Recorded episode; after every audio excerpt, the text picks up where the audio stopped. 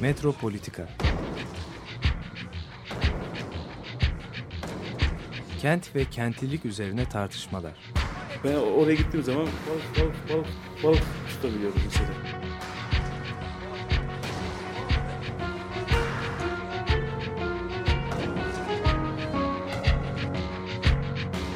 Hazırlayıp sunanlar Aysin Türkmen, Korhan Gümüş ve Murat Güvenç. Takusuyor ki. Kolay kolay boşaltamadı. Yani elektrikçiler terk etmedi Perşembe Pazarı merkezini. Merhabalar değerli Açık Radyo dinleyicileri. Metropolitika'da e, Murat Güvenç ve ben Korhan Gümüş birlikteyiz. E, Murat, bugün istersen iki tane önümüzde haber var, onunla başlayalım. E, bir tanesi bu e, Başbakan Ahmet Davutoğlu'nun yerel yönetimler sempozyumunda yaptığı açılış konuşması. Bu konuşmaya göre ee, İstanbul'da yapılan bütün plan ve projeleri kendisi denetleyecekmiş. Kendisi görecekmiş. Bizzat. Kendisi evet. Ee, şöyle demiş. e, İstanbul'da geçtiğimiz hafta Mimar Sinan Günü vesilesiyle İstanbul Büyükşehir Belediye Başkanımız ve ilgili arkadaşlarla bir araya geldik. İstanbul'umuzda tarihi dokuya, çevreye aykırı hiçbir yapılanmaya izin vermeyeceğiz. Dikey mimari yerine İstanbul'un dokusuna uygun Yatay mimar. Evet yatay mimari esas alacağız. Yani şöyle de diyebilirdi aslında hani şimdiye kadar görmemişim, fark etmemişim. Bu Mimar Sinan günü ne kadar eee, olan biteni pek fazla izleyememişim. Geldim gördüm ve bundan sonra Müdahale etmeye karar verdi. müdahale etmeye karar verdim. Planlama bürosuymuş. İmar komisyonuymuş. Belediye başkanıymış. TOKİ başkanıymış. Hiçbirini dinlemem. Ben bakacağım. Benim önüme konulacak projeler, benim izin vermediğim projeler yapılmayacak. Konuşmasına şöyle devam etmiş çünkü. Bütün tarihi dokuyla bezenmiş şehirlerimizi de hepsini kendi özgün mimarisiyle koruyup geliştireceğiz. Yani yalnızca İstanbul'u değil, bütün diğer şehirleri de. Şimdi de TOKİ eliyle yapılan yeni binalar için şehrin tarihi mimarisine uygun olmayı şart getirdik. Şimdiye kadar değilmiş yani bu TOKİ binaları bugüne kadar tarihi çevreyle uyumlu değillermiş. İnşallah TOKİ artık şehirlerimizin tarihi mirasına uygun binalar inşa edecek. TOKİ başkanımıza ve ilgili arkadaşlarımıza net talimatlar verdim. Bizzat görmediğim hiçbir TOKİ projesi hayata geçirilmeyecek. Ve şehirlerimizde şehrin özgün mimarisine aykırı tek bir TOKİ inşaatı yapılmayacak. Demek ki artık TOKİ projeleri başbakanın önüne konacak. Eğer izin vermezse yapılmayacak. Tabii çok güzel. Ve böylece kendi başına hareket edemeyecek öyle TOKİ. Doğru, moki. tabii doğru doğru. Şöyle de diyebilirdi yani ya bu planlama bölümlerinde bu kuruluşların ne kadar mimarlar, plancılar varsa hatta meclis üyeleri, imar komisyonu üyeleri bunların görevlerini ihmal ettiklerini düşünüyorum. Diyebilirdi. Neyse. Diyebilirdi. Bu, bu, ikinciyi de. Bundan sonra Hı. kararları ben denetleyeceğim diyor. Demek ki e, bir şey var. Yani bir e, durup dururken söylenen sözler değil. Yani şehir e, meselesine yani yeni bir şehirsel politika e, şeyidir bu. E, önermesidir. Yani bundan sonra şehirsel politikada bir e, dönüm noktasına geldiğimizi ilan ediyor kendileri. Yani yeni bir yeni bir şey. Mimari, kültürü, yani filan yani kültürel bu- bu- mirası, bunu yani bunu anla, herkes yönetim. herkes Evet. anladı. Şimdi bunu e, bu yön bu yaklaşımı e, günümüzün yönetişim e, kuramları e, ışığında tekrar Bir şey yapabiliriz, istersen. değerlendiririz. Evet. Ama bir de ikincisi vardı ona geçmeden önce. ikinci başlığı da söyleyelim. Ha, ikinci konumuzu da duyuralım. Bugün e, programda işleyeceğimiz AKM ile ilgili son gelişmeleri izleyeceğiz. Yani ilk önce e, biliyorsun bir e, mimarlık firması bir proje ortaya atmıştı. Sonra Başbakan gene bir açıklama yapmıştı. Meydan ve AKM ile ilgili Taksim Meydanı'nın İstanbul'a yaraşır bir meydan olması için ne gerekiyorsa yapılsın talimatı verilmiş. Bir de son olarak e, müteahhitin açıklaması var. İstersen programın ikinci bölümünde de ona değinelim. Evet. Şimdi bu sözler e, ne anlama geliyor? İlk önce yani buradaki e, şehirlerle ilgili başbakanın sözlerinin e, nasıl e, günümüz şehircilik yorum- açısından nasıl nasıl yorumlanabileceğini bir düşünelim istersen. Şimdi tabii benim ben e, ömrümü şehir araştırmaları içinde geçirdim. Hala da gücümüzün yettiği kadar bu iş alanda çalışmaya gayret ediyoruz. Bu yani bu şey önermeyi ben yani şahsiyet olarak baş başbakanın e, şahsına e, söylediğinden filan polemiğe gir, girmeyecek kadar yani girmeme hiçbir gerek yok. Yeri de yok, yersiz de yani ama ben bu öner bu önermeyi önemsiyorum. Yani bu yapılan şey müdahale önemli. Çünkü hakikaten bir e, bir e, şeye e, dönüm noktasına başta da söylediğimiz gibi. Yani daha önce pek bu kadar açık söylenmeyen bir bir şey bundan sonra artık çok açık e, söyleniyor. Nedir yani bunu bunu söyleyelim. Şimdi biliyorsun e, şehir yönetimlerinde e, 20. yüzyılın son çeyreğinde önemli bir değişim oldu. Bu değişime de biz yönetişim e, yönetişim devrimi diyebiliriz veya yönetişim dönüşümü diyelim. Yani bu durumda artık yönetim kavramından yönetişim denen bir başka e, kavrama geçildi. Bu kavram neyi içeriyordu ona ona bakalım yani. O bu kavram e, modernite döneminde e, hiyerarşik düzeyde e, ve teknisist bir biçimde örgütlenmiş e, uzmanın kamu yanı, yararını temsil ettiğine ve uzmanın yaptığı eyleminin kamu yararı olduğu e, konusunda yaygın bir e, uzlaşının, oydaşımın yani konsensüsün bulunduğu bir, bir ortamdı. Bu durumda e, uzmanlar planlarını şey yapıyorlardı, efendim e, geliştiriyorlardı. Bunu duvarlara asıyorlardı, halka ilan ediyorlardı. Arkadaşlar bundan sonra şehrimizin anayasası budur. Bu plana göre artık e, bu şehir büyüyecek diyorlardı. Bu durumda e, şehrin planının müellifi ilk zamanlarda vardı. Bizim Türkiye'de de planlar müelliflerinin adıyla e, anılıyordu. Mesela Prost planı, Yansen planı gibi.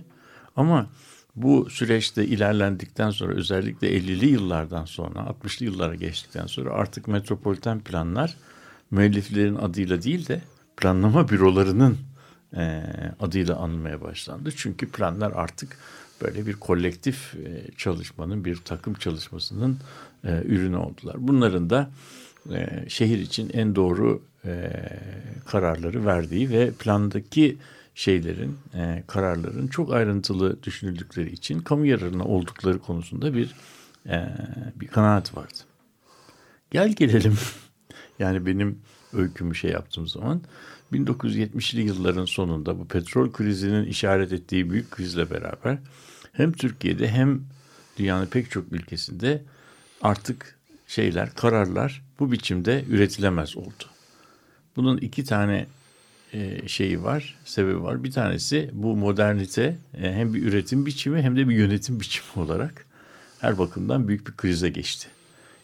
Yönetim, e, üretim biçimi olarak krize geçti. Bunun yani göstergesi, işareti işte petrol fiyatlarının bir anda 2 dolar 80'den 12 dolarlara ondan sonra 70'li yılların sonunda da 60 70 dolarlara çıkmasıdır. Bu bir e, stratejik e, ham maddenin fiyatı 2 dolardan 60 dolar 70 dolara çıktığı zaman artık 80'li yıllardan sonra bu petrol fiyatının 2 dolar olduğu varsayımıyla üretilmiş ürünleri kullanmaya devam etmenin veya bu ürünlerin kendisinin üretimini sürdürmenin imkanı kalmadı. O yüzden bir iktisadi çöküş yaşandı. Aynı zamanda da bu 70'li yıllar e, şeyi toplumu e, böyle farklılaşmamış, tabakalaşmamış, farklı öncelikleri ve kaygıları olmayan e, yurttaşlardan oluşan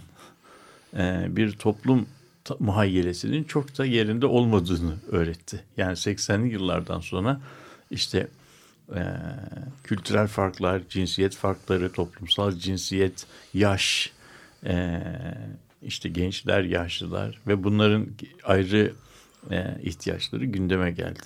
Yani 80'li yıllar dediğimizde e, o eski yönetim biçimi sürdürülemedi. Bunun, bunun adına yönetim krizi deniyor.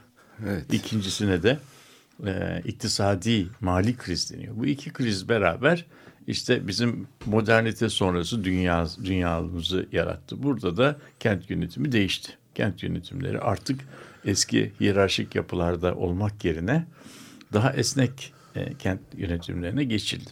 Ama bu kent, esnek kent yönetimlerine geçiş süreci dünyanın her yerinde aynı biçimde olmadı. Bazı yerlerde e, bazı yerlerde vurgu tamamen iktisadi kriz üzerine odaklanarak şeyleri e, bu yönetimle ilgili boyutları e, es geçerek yapıldı. Bu durumda belediyelerin problemleri, yerel yönetim problemleri sanki baştan aşağıya bir e, mali problemmiş gibi ele alındı. İşte belediye gelirlerinin arttırılması, belediyelerin yetkisindeki kararların arttırılması filan gibi şeyler yapıldı. Bu bunun adına İngilizce'de devolution of power deniyor. Yani gücün merkezden şeye, yerlere devredilmesi. Yani Ama... bizim 80'li yıllarda yaşadığımız işte büyükşehir belediyelerinin kurulması, onların biraz daha eskisine göre daha yapabilir kılınması filan gibi şeyler. Evet peki burada... Ha, burada ama burada şimdi burada e, bir ikinci boyut var ki bu ikinci boyutun bizim Türkiye'de çok fazla bir e, aksi sedası eski dilde e, bir yankısı olmadı. O da e, bir yönetim krizi vardı. yani vatandaşın e, kararlara katılması, belediye uygulamalarına yabancılaşmaması, belediye uygulamalarının araççılaşmaması gibi bir şeyleri vardı. Bu tarafı biz e, önemli ölçüde e, nasıl diyelim es geçtik diyebilirim. Sonuçta e, nasıl diyelim e, tek tekerlekli bir bisiklet olarak e, gelişti bizim şeyimiz. Tek tekerlekli bisiklet e, metaforunu düşün. E, böyle bir şey olabilir mi? Var olabilir işte şeylerde e, monosikl gibi bir şey oldu. Yani bu e, bisiklerde gördüğümüz gibi sadece şey üzerinden iktisadi e, kalkınma, kalkınma evet. ve iktisadi e, nasıl e, iktisadi olarak sürdürülebilirliği dikkate alan ama yönetim krizini vatandaşı dikkate almayan bir şey bir yönetim geçirdi. Başka konuşmalarımızda değiştik. Bunun sürdürülebilmesi için işte kamunun direkt hizmet üretiminden çekilmesi artık e, bunu da giderek özel sektöre e, bırakması. İşte artık belediyeler otobüs e, filoları işletmek yerine e, şehir otobüslerini işte bilmem özelleştirdiler. E, elektrik paralarının toplama işleri özelleştirildi et cetera et cetera. Yani böyle bir şey oldu. Ama e, burada işte ıskaladığımız şey e, bu sistem nasıl idare edilecek? Nasıl idare edilecek? Bu nasıl idare edilecek konusunda iki üç tane kuram çıktı. bir tanesi e, hayırhah, benevolent, hayır getirici despotluk kuramı. yani bu şeyde yönetişim kuramında var. Yani e, şey e, yöneticileriniz her şeyi sizden daha iyi biliyor kuramıdır. Anladın mı? Yani merak etmeyin. Merak etmeyin. Sizin her kaygı şey, duymayacağı her şey kontrol altında, her şey yönetiliyor. altında, her şey iyi ve yani, güzel evet. ne varsa biz karar evet, veriyoruz. Evet. Yanlışları da zaten uzaklaştırıyoruz. Gerek gerekirse evet, gere, evet. gereği yapılıyor. Yani merak etmeyin. Ee, ama böyle katılımla, matılımla, konuşmayla zaman kaybetmeyelim, işimize bakalım. Yani biz bir dahaki, bizi beğenmiyorsanız bir dahaki seçimde bizi seçmezsiniz, başkasını seçersiniz. O zaman öncelikleriniz bu şekilde şey olur. Bu bu bir çeşit şey bir e, yönetişim kuramı. Yani şey tarafı yüksek, mali hesap verebilirlik tarafı yüksek ama şey kısmı e, katılımcılık kısmı, toplumculuk kısmı çok da yüksek olmayan bir e, şey. Yani bu o zaman e, bunu böyle bu uzun ve sıkıcı e, konuşmayı niye yaptım?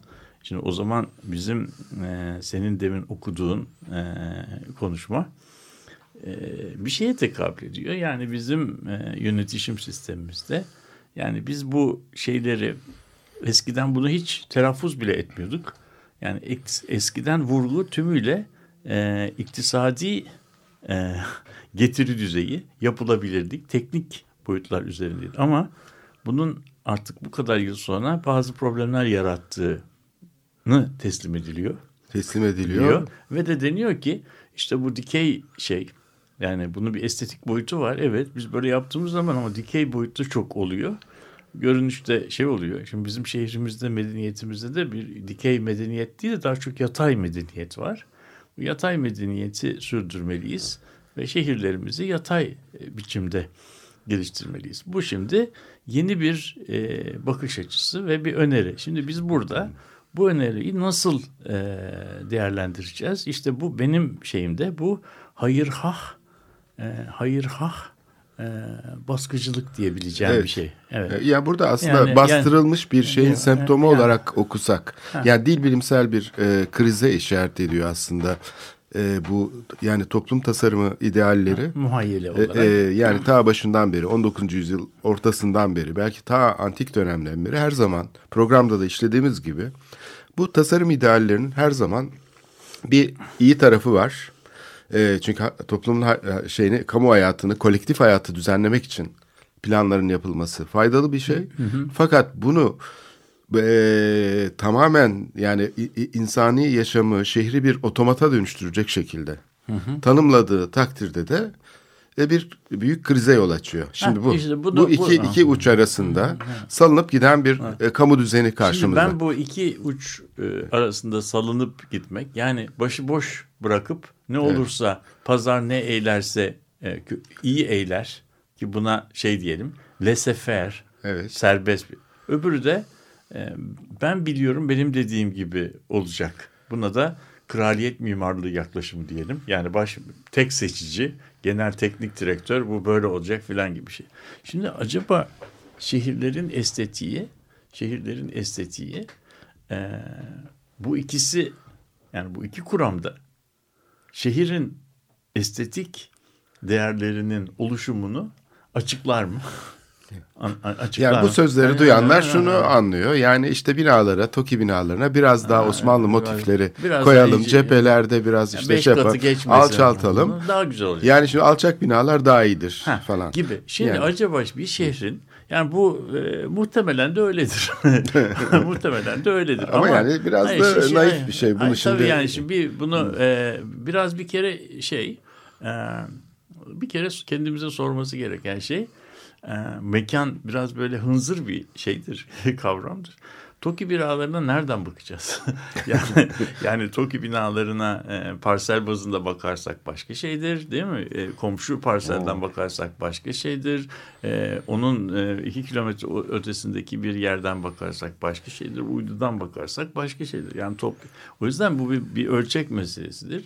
İkincisi ben ama ölçek meselesine falan gelmeden önce şehirlerin estetiği acaba tek başına yani bir mimar, her binanın iyi kötü bir estetiği vardır. E, estetik kaygılarla yapılmamış bile olsa en teknisist e, dizaynların bile daha sonra içerisinde bazı estetik e, özellikler içerebildikleri mesela sanayi yapılarının bile bazı estetiklerinin olduğunu e, bugün artık günümüzde teslim ediyoruz. Yani bu, bunlar o, uzun zaman e, bir şehirle beraber yaşadıkları zaman onlar artık şeyleriyle, izleriyle şehrin belleğinde bir iz bırakıyorlar. İşte tersane hiçbir zaman estetik kaygılarla yapılmış olan bir e, şey olmasa bile şehir yapısının nasıl diyelim e, ayrılmaz bir parçası oluyor. Şimdi o zaman estetiği nasıl e, açıklayacağız? Yani estetik. Şimdi bir tanesi birinci yaklaşım estetiği her şeyden bağımsız olarak bir takım estetik kuralların ve ilkelerin hani orderların, az, e, mimari üslup şeylerinin, mottolarının birebir uygulanması şeklinde e, alabiliyor. Yani bu kalıbı uyguladığımız zaman estetik oluyor. Niye? Çünkü eskiden yapılanlara bakıyoruz. Bu iş böyle yapılıyormuş. Yani mesela işte bir Palladio binasının e, şeyde mimari alanındaki ilkeleri e, işte Rönesans mimarlığında e, şeylerin e, kat yükseklerinin kat yüksekliklerinin aşağıdan yukarıya doğru e, giderken azalması, pencere boyutlarının, cephe boyutlarının e, en en tepede e, küçük şey yakladığımız zaman daha büyük olması gibi böyle geliştirilmiş bir takım şeyler var, e, mottolar var. E bizim e, bu mottoları bugün aynen uygulamamız acaba e, ne derece estetik olur? Bu, bu konuda verilen şey bunların bunların bugün aynı formda uygulanmasının hiç de estetik olmayacağını herkes kabul ediyor. Ya estetik zaten öyle bir kategori zaten. Estetik işte Yani- estetik zamanın ama estetiği doğru okuyabilmek için estetiği hem zamanının ruhunu düşüneceğiz hem zamanının teknolojisini düşüneceğiz zamanının toplumsal pratiklerini düşüneceğiz ondan sonra da o e, şeyin estetiğin o ortam içerisinde emerge etmiş bir e, yani düşünülmüş rasyonel olarak kolektif olarak yapılmış olan e, tercihler e, bütününü şekillendirdiği bir oluşum olarak okumamız lazım. Estetik tek başına bir e, yaratıcılık e, ürünü değil. Şehir de zaten hele şehir e, Ko- kolektif şey, alan, evet şehir yani estetiğinden bir- bahsettiğimiz bir kişinin zaman ya da bir yani grubun tanımlayabileceği bir şey değil. Çünkü şey değil.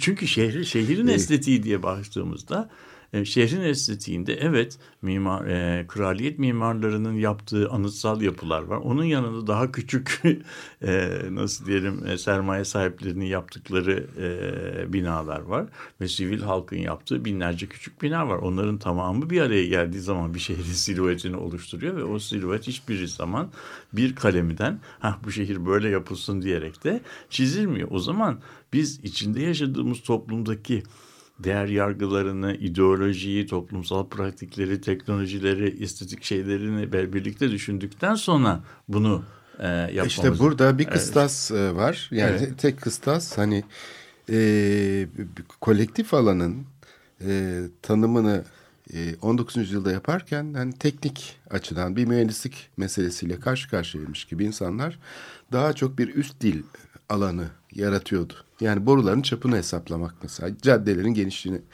hesaplamak. Bunlar e, bu şekilde e, tanımlanabilecek e, şeyler, konular olarak şehri kendisiyle etkileşimli bir şekilde düzenliyordu. Yani bir yönetim aparatı vardı ve bu şehrin hayatını bir şekilde düzenleyici bir takım şeyler e, Evet. getiriyordu. Ve Ama toplum toplumun kendisi de bu düzenlemeyi meşru görüyordu. meşru Yani- görüyordu çünkü modernleşme böyle bir Evet, şeydi. evet. Bu askeri tekniklerden geliştirilmiş Evet, temsil şeyleri. Evet. Fakat temsilin sonuçta e, temsil ettiğinin de zihinsel bir faaliyet olduğunu düşünürsek Evet. yani nesne olmadığını Tabii. hani Ferdinand de Saussure'ün e, bu platonik gösterge kuramına getirmiş olduğu önemli bir kopuş vardır. Tabii.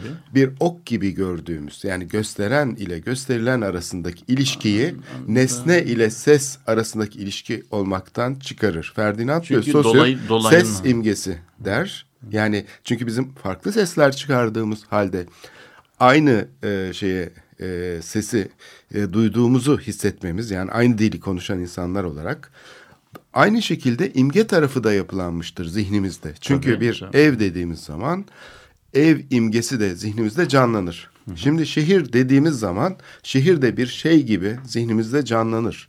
Ama bu şey, bu imge şehrin kendisi değildir. Yani gerçek dediğimiz şey zihnimizin dışındadır. Biz bunu etkileyebiliriz ama bu zihinsel faaliyetin özellikle otoriter yönetimlerde şöyle bir problem ortaya koyduğunu görüyoruz. Benim zihnimden geçen şey hayal şöyle olacak. Demek ki burada o zaman çok temel bir şey geliyor. Bu zihinsel sürecin çoklu bir ortamda konuşulabilir olması, müzakere edilebilir olması. Yani bir şekilde çözüme uğratılabilme şeyi. Demokrasiyi aslında var eden şey bu temsil teknikleri değil. Bu temsil tekniklerinin üzerindeki kritik işlev yani profesyonellerin, şehir plancıların, mimarların bu şey dönemi içinde aslında edinmiş oldukları bir takım e, donanımlar var. Bir takım dispozitifler var. Bu dispozitiflerin şeyiyle birlikte biz okuyoruz. Yani bugün uzmanlık dediğimiz zaman doğrudan doğruya şehir üzerindeki bilgisiyle değil, aynı zamanda da bu şehir üzerine bilginin hangi yöntemlerle geliştirildiğini, onunla nasıl etkileşime girdiğini ve bunun prosedürleri nelerdir, dispozitifleri nelerdir? Yani demokrasi dediğimiz şey genel manada da hani bunu ülke olarak da görebiliriz.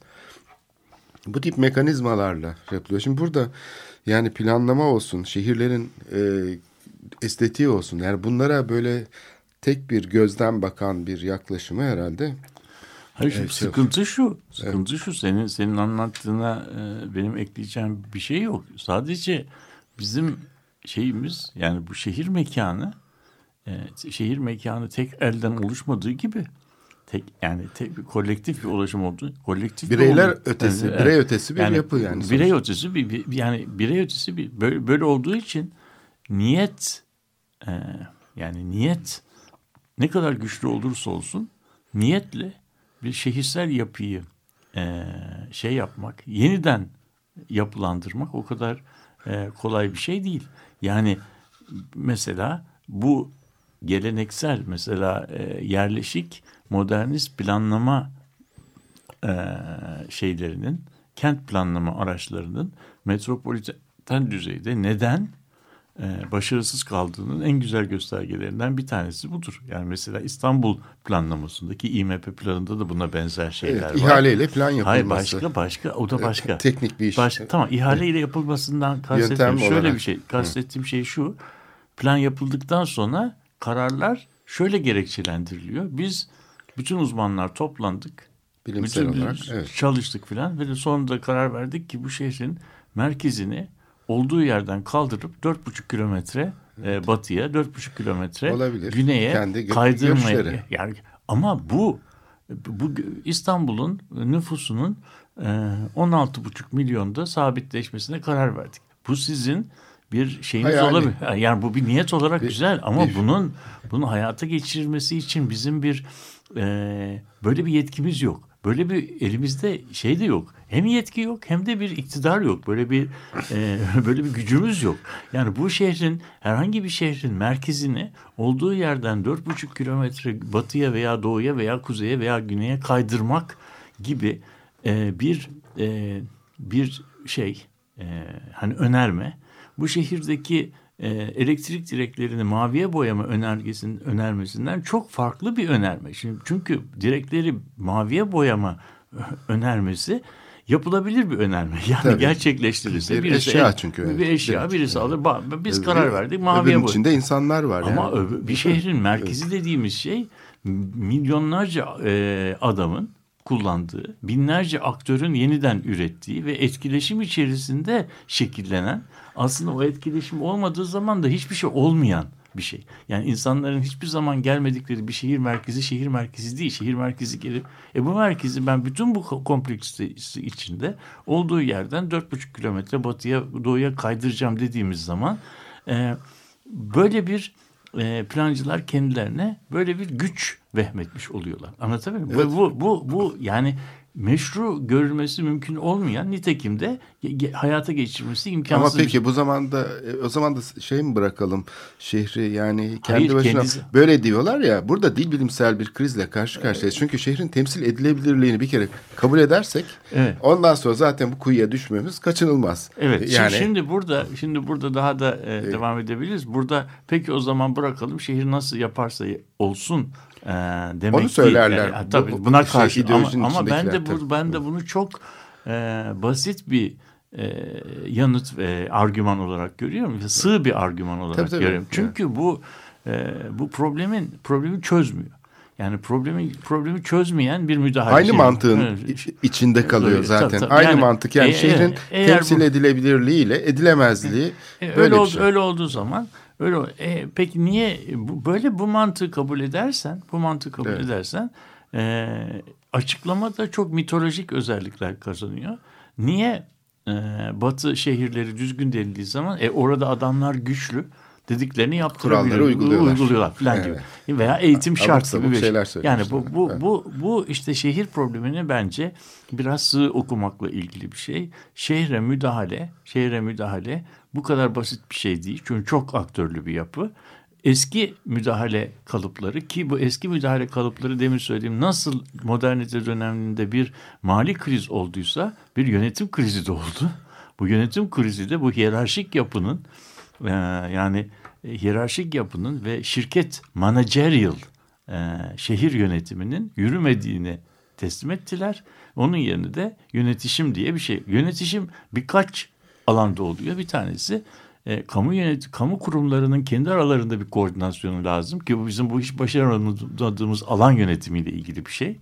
İkincisi de olayla ilgili olan bütün partilerin bu sürece katılmasıyla bir kolektif Bir de- aklın oluşmasını gerek. Ee, bağımsız sembolik sermayenin oluşması Oluşması. lazım. Ha, en önemlisi evet. o. Çünkü olmadan o arayüzü oluşturmadı mı? Evet, bütün bir- aktörler e, bir e, alanı insanların bir, bir insanların Evet. birbirine konuşamadığı, Evet. iletişimin kesik olduğu, kamu alanında iletişimin çok çok güç e, gerçekleştiği yerlerde şehir yönetişiminin e, iyi sonuçlar vermesini beklemek ve biraz e, şey oldu. İstersen buradaki biraz Evet, keselim. ben de onu diyeceğim çünkü hani e, bir şehirden söz ettik. Şimdi bir bina ölçeğine Gele- gele- inerek evet, gene devam. e, bir şey e, tasarımı üzerinden şehrin e, hafıza mekanlarından birini konuşacağız. Evet, çalacağımız parça Cantonese e, Boy, e, Tin Drum'dan dinliyoruz.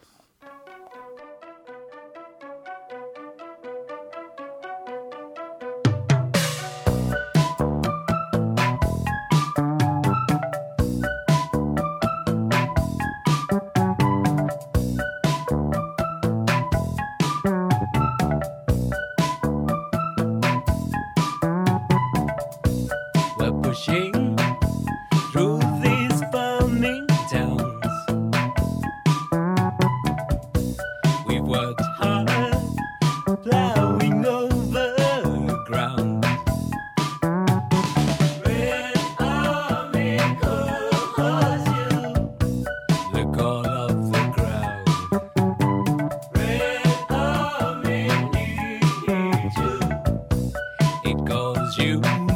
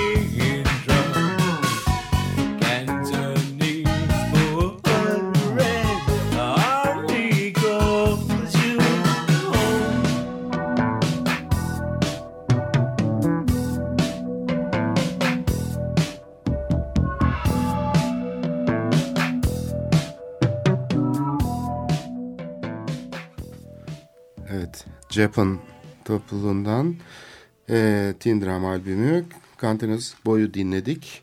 Şimdi e, bu hafta hatta birkaç gün önce tekrar bir gelişme oldu Atatürk Kültür Merkezi ile ilgili. Ben kısaca istersen e, şey söyleyeyim yani şu son 2-3 ay içinde neler oldu. E, ilk önce e, bir mimarlık projesi hazırlanmış. E, Atatürk Kültür Merkezi ile ilgili.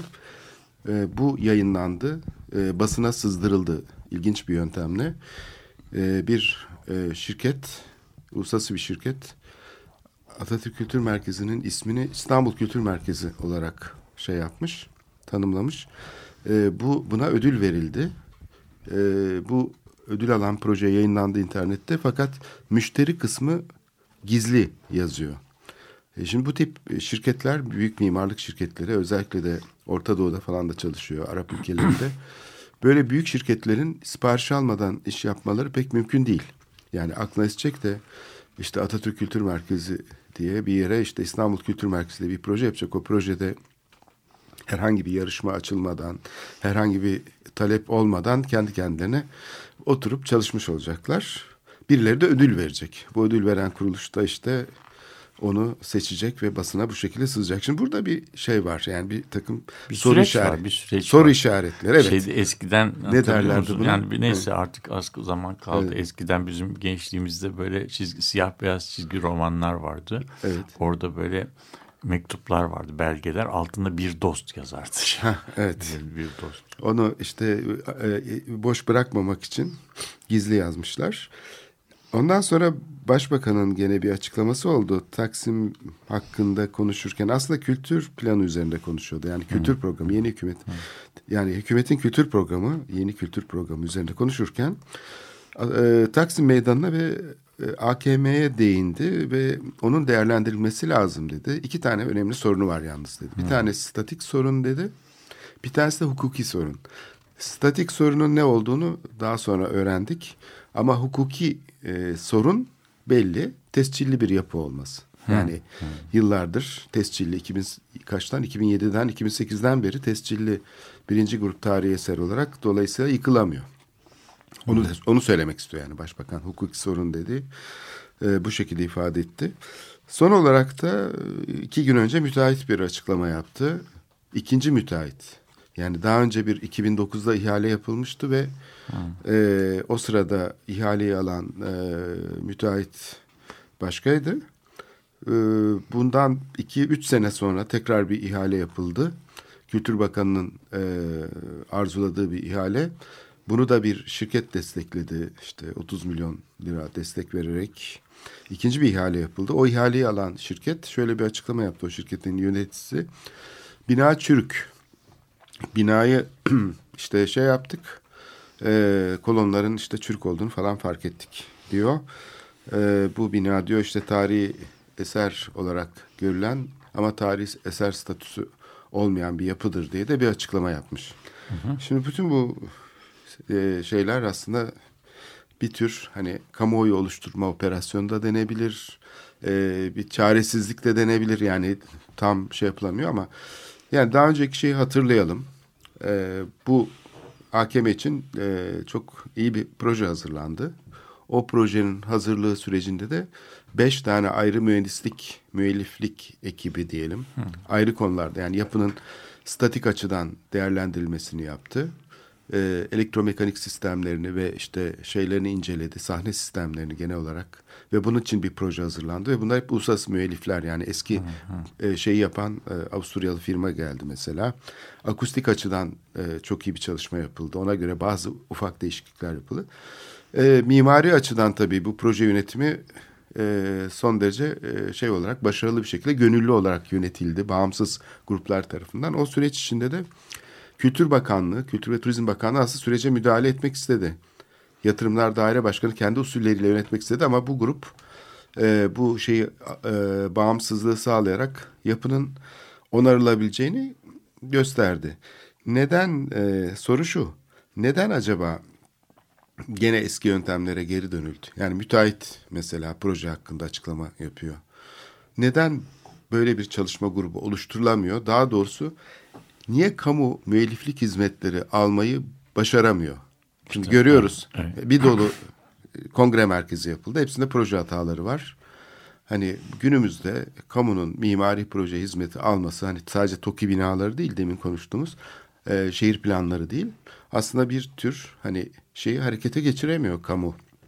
Genellikle e, bilgiyi e, işte Hayır bilginin bağımlı bir şekilde yani- müteahhite mesela açıklama yani yaptırıyor. fikir yaratıcılığı da müteahhite bıraktığımız zaman oluyor.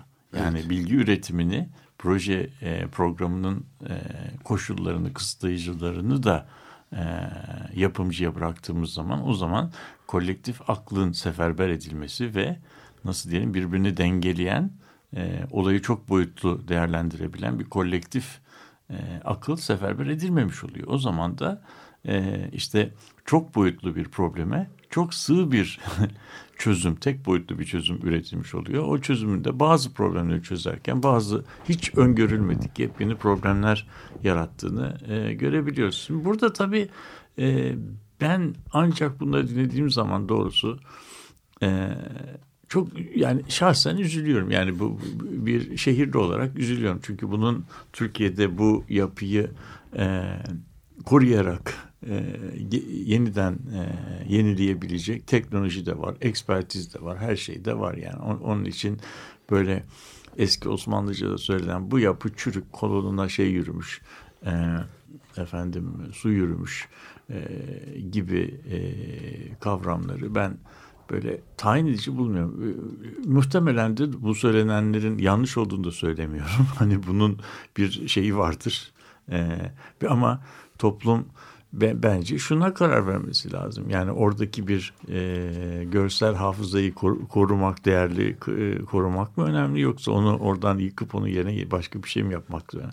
Bu her ikisi de her ikisi de yapılabilir şeyler. Birincisi ve ikincisi çok fa- farklı simgesel anlamlar içeriyor değil mi? Ha, şiddetle Evet, yaklaşmak yerine de konuya. bir- evet, bir de yani yani- düşünelim, Evet, araştıralım, nasıl- düşünceyi yasaklamayalım demek Evet, bana ba- daha başka- mantıklı geliyor. tabii. Şimdi Bu- ama bu buradaki başka bir- asıl başka bir- sorunumuz bu başka- hani binanın yıkılsın yıkılmasın tartışması değil. Tabii. tabii. Yani işte kolonları çürük mü değil mi değil. Değil. Asıl mesele burada bizim şeyle ilgili e, bu işe yaklaşırken ne tip e, işleyişler içinde olduğumuz. Evet. Çünkü yani e, yapının mesela statik açıdan incelendiğinde e, e, dikey yüklere karşı e, mükemmel olduğu yani simetrik ve bir yapı işte kolonlarının çapı falan basınç e, yüklerine dikey yüklere karşı son derece yeterli olduğu gözlemleniyor.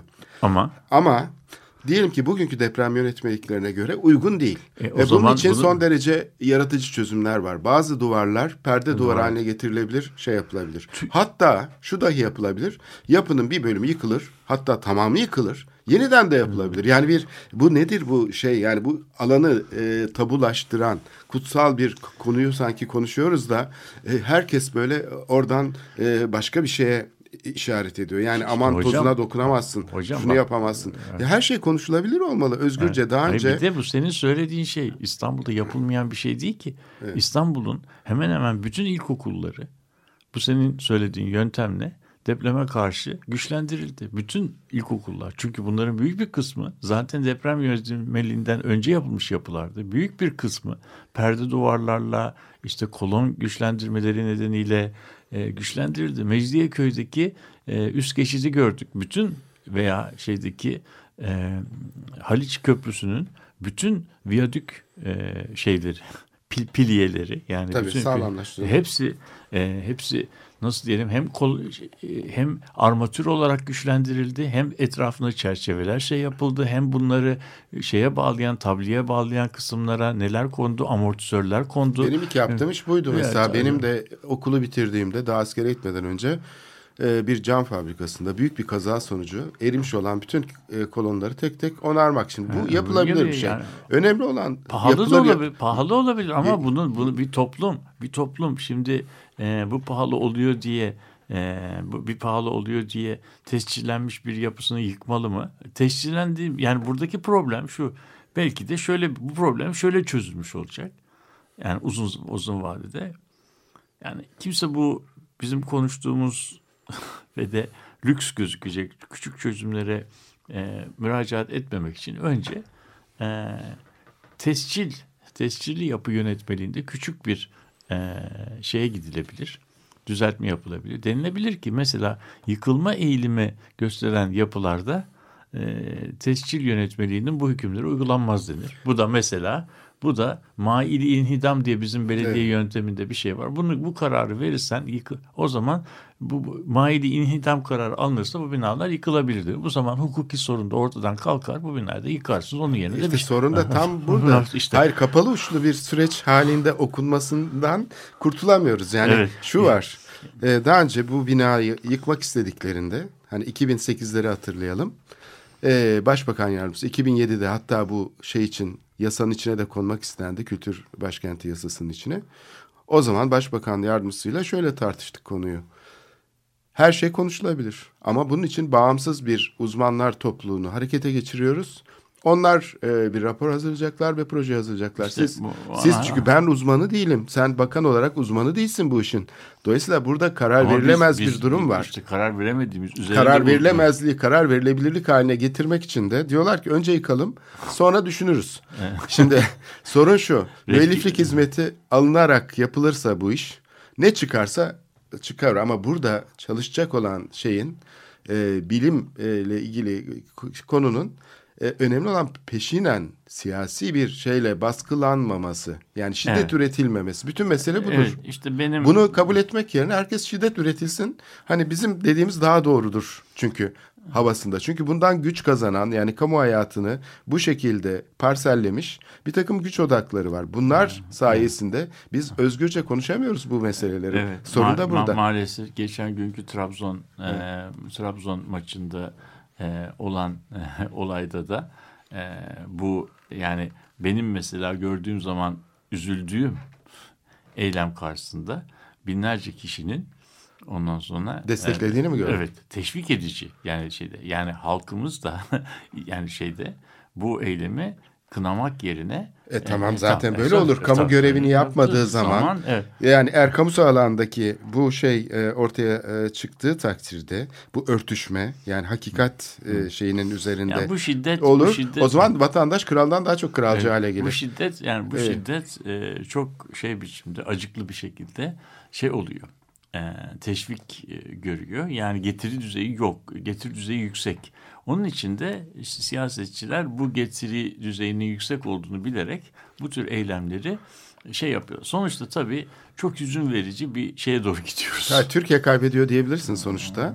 Ama yani bunun uzun vadeli faturası çok daha yüksek. Zaten bunu görüyoruz. Yani bütün yani çok e, büyük bir zenginliğe sahip bir ülke. Yani çok e, dinamik e, nüfusu olan, e, çok e, önemli e, gelişmeler yaşamış e, bir yer. Bir coğrafyada muazzam bir e, çöküntü hali görüyoruz. Bütün aslında e, Ve hayır bu bu problem Osmanlı coğrafyası diyebiliriz bu coğrafyayı biraz. Hayır bu çöküntü iş, işin ilginci bu konuda kimse itiraz edemez de şimdi bu bu çöküntü hali dediğin şeyin çözümü acaba 30'ların e, diktatöryel e, estetik şeylerine modellerine geri dönmek midir? Yani ben karar vereceğim. E, İşte bu- sorun o zaten. yani sorunun e, ke- kendisi bu zaten. Evet. Şeyde Anadolu'da bir e, öykü anlatırlar. Bir gün bir e, öküzün kafası e, şeye küpe girmiş. Nasıl becerdiyse kafasını küpe sokmuş. Çıkaramıyorlar. Çıkaramıyorlar. İşte ondan sonra da korkmuşlar demişler ki bu, bu burada ölecek bu Kıralım artık ne etünden e, ne ötünden ne sütünden yararlanabileceğiz. Yatırmışlar hayvanı kesmişler. Et, ama kafa gene küpten çıkmamış. Yani küp, yani şimdi söylemek istediğim bu e, bu bir şeyi gösteriyor. Yani hani bazı çözümler yani problemi e, problemi yarım çözen çözümler bu metaforun işaret ettiği gibi çok çok e, bedeli yüksek olabiliyor. Yani çok kolay çözülebilecek bir küp fiyatına e, kurtulabileceğimiz bir şeyde bir hayvanı öldürmüş oluyoruz. Ondan sonra ama daha da beteri kafayı küpün içinden yine çıkaramamış oluyoruz. An- anlatabildim mi? Yani problem yine E, ama dışarıdan bakınca öyle. Şimdi şöyle düşün. Yani bu işleri yapan mesela mimarlar, bu işleri yapan siyasetçiler ve yakın çevreleri. Bunlar için aslında e, Bu önlerine bir çıkmış bir, şey. fırsat bunların E, hepsi. evet. Ben AKM'yi böyle de yaparım. Taksim Tabii, Meydanı'nı tabii. şöyle de yaparım. İşte Oraya evet. kışlayı da kondururum. İşte Benim bu- projem uygulanmış olur. İşte bu demin konuştuğumuz yönetim krizi, yönetim krizi yönetim alanında olduğu kadar meslek alanında da, şehir planlama alanında da, mimarlık alanında da bütün bu meslek adamlarının mesleklerini ve toplumsal sorumluluklarını yeni baştan düşünmelerini gerektiriyor yani. Böyle Evet, bir şey, burada çok da- vahim bir şey yani. Yani ben e, programın herhalde sonuna geldik. Orada e, şeyin e, cümlesiyle e, kapatmak istiyorum programı. Eğer uygun görürsen. E, bu New York Times'ın e, sanat e, kritiği yazılarını yazan Nikolay Urusov'un bir cümlesiyle eğer diyor e, yaratıcı sermaye diyor bağımlı hale gelirse diyor o bir şehrin bir ülkenin başına gelebilecek en büyük felakettir Doğru, diyor. bunu sözden söylenecek bir şey yok zaten. evet. Programı kapatıyoruz. Haftaya görüşmek üzere. Hoşçakalın efendim.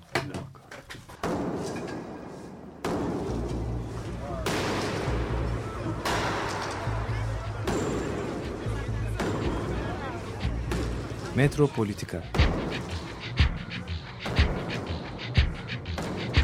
Kent ve kentlilik üzerine tartışmalar. Ben oraya gittiğim zaman balık balık balık balık tutabiliyorum mesela.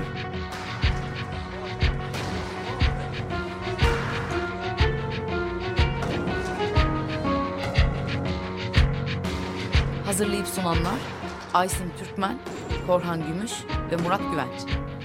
Takusu yok yani. Kolay kolay boşaltamadılar. Yani elektrikçiler terk etmedi Perşembe Pazarı merkezini. Açık Radyo program destekçisi olun. Bir veya daha fazla programa destek olmak için 212 alan koduyla 343 41 41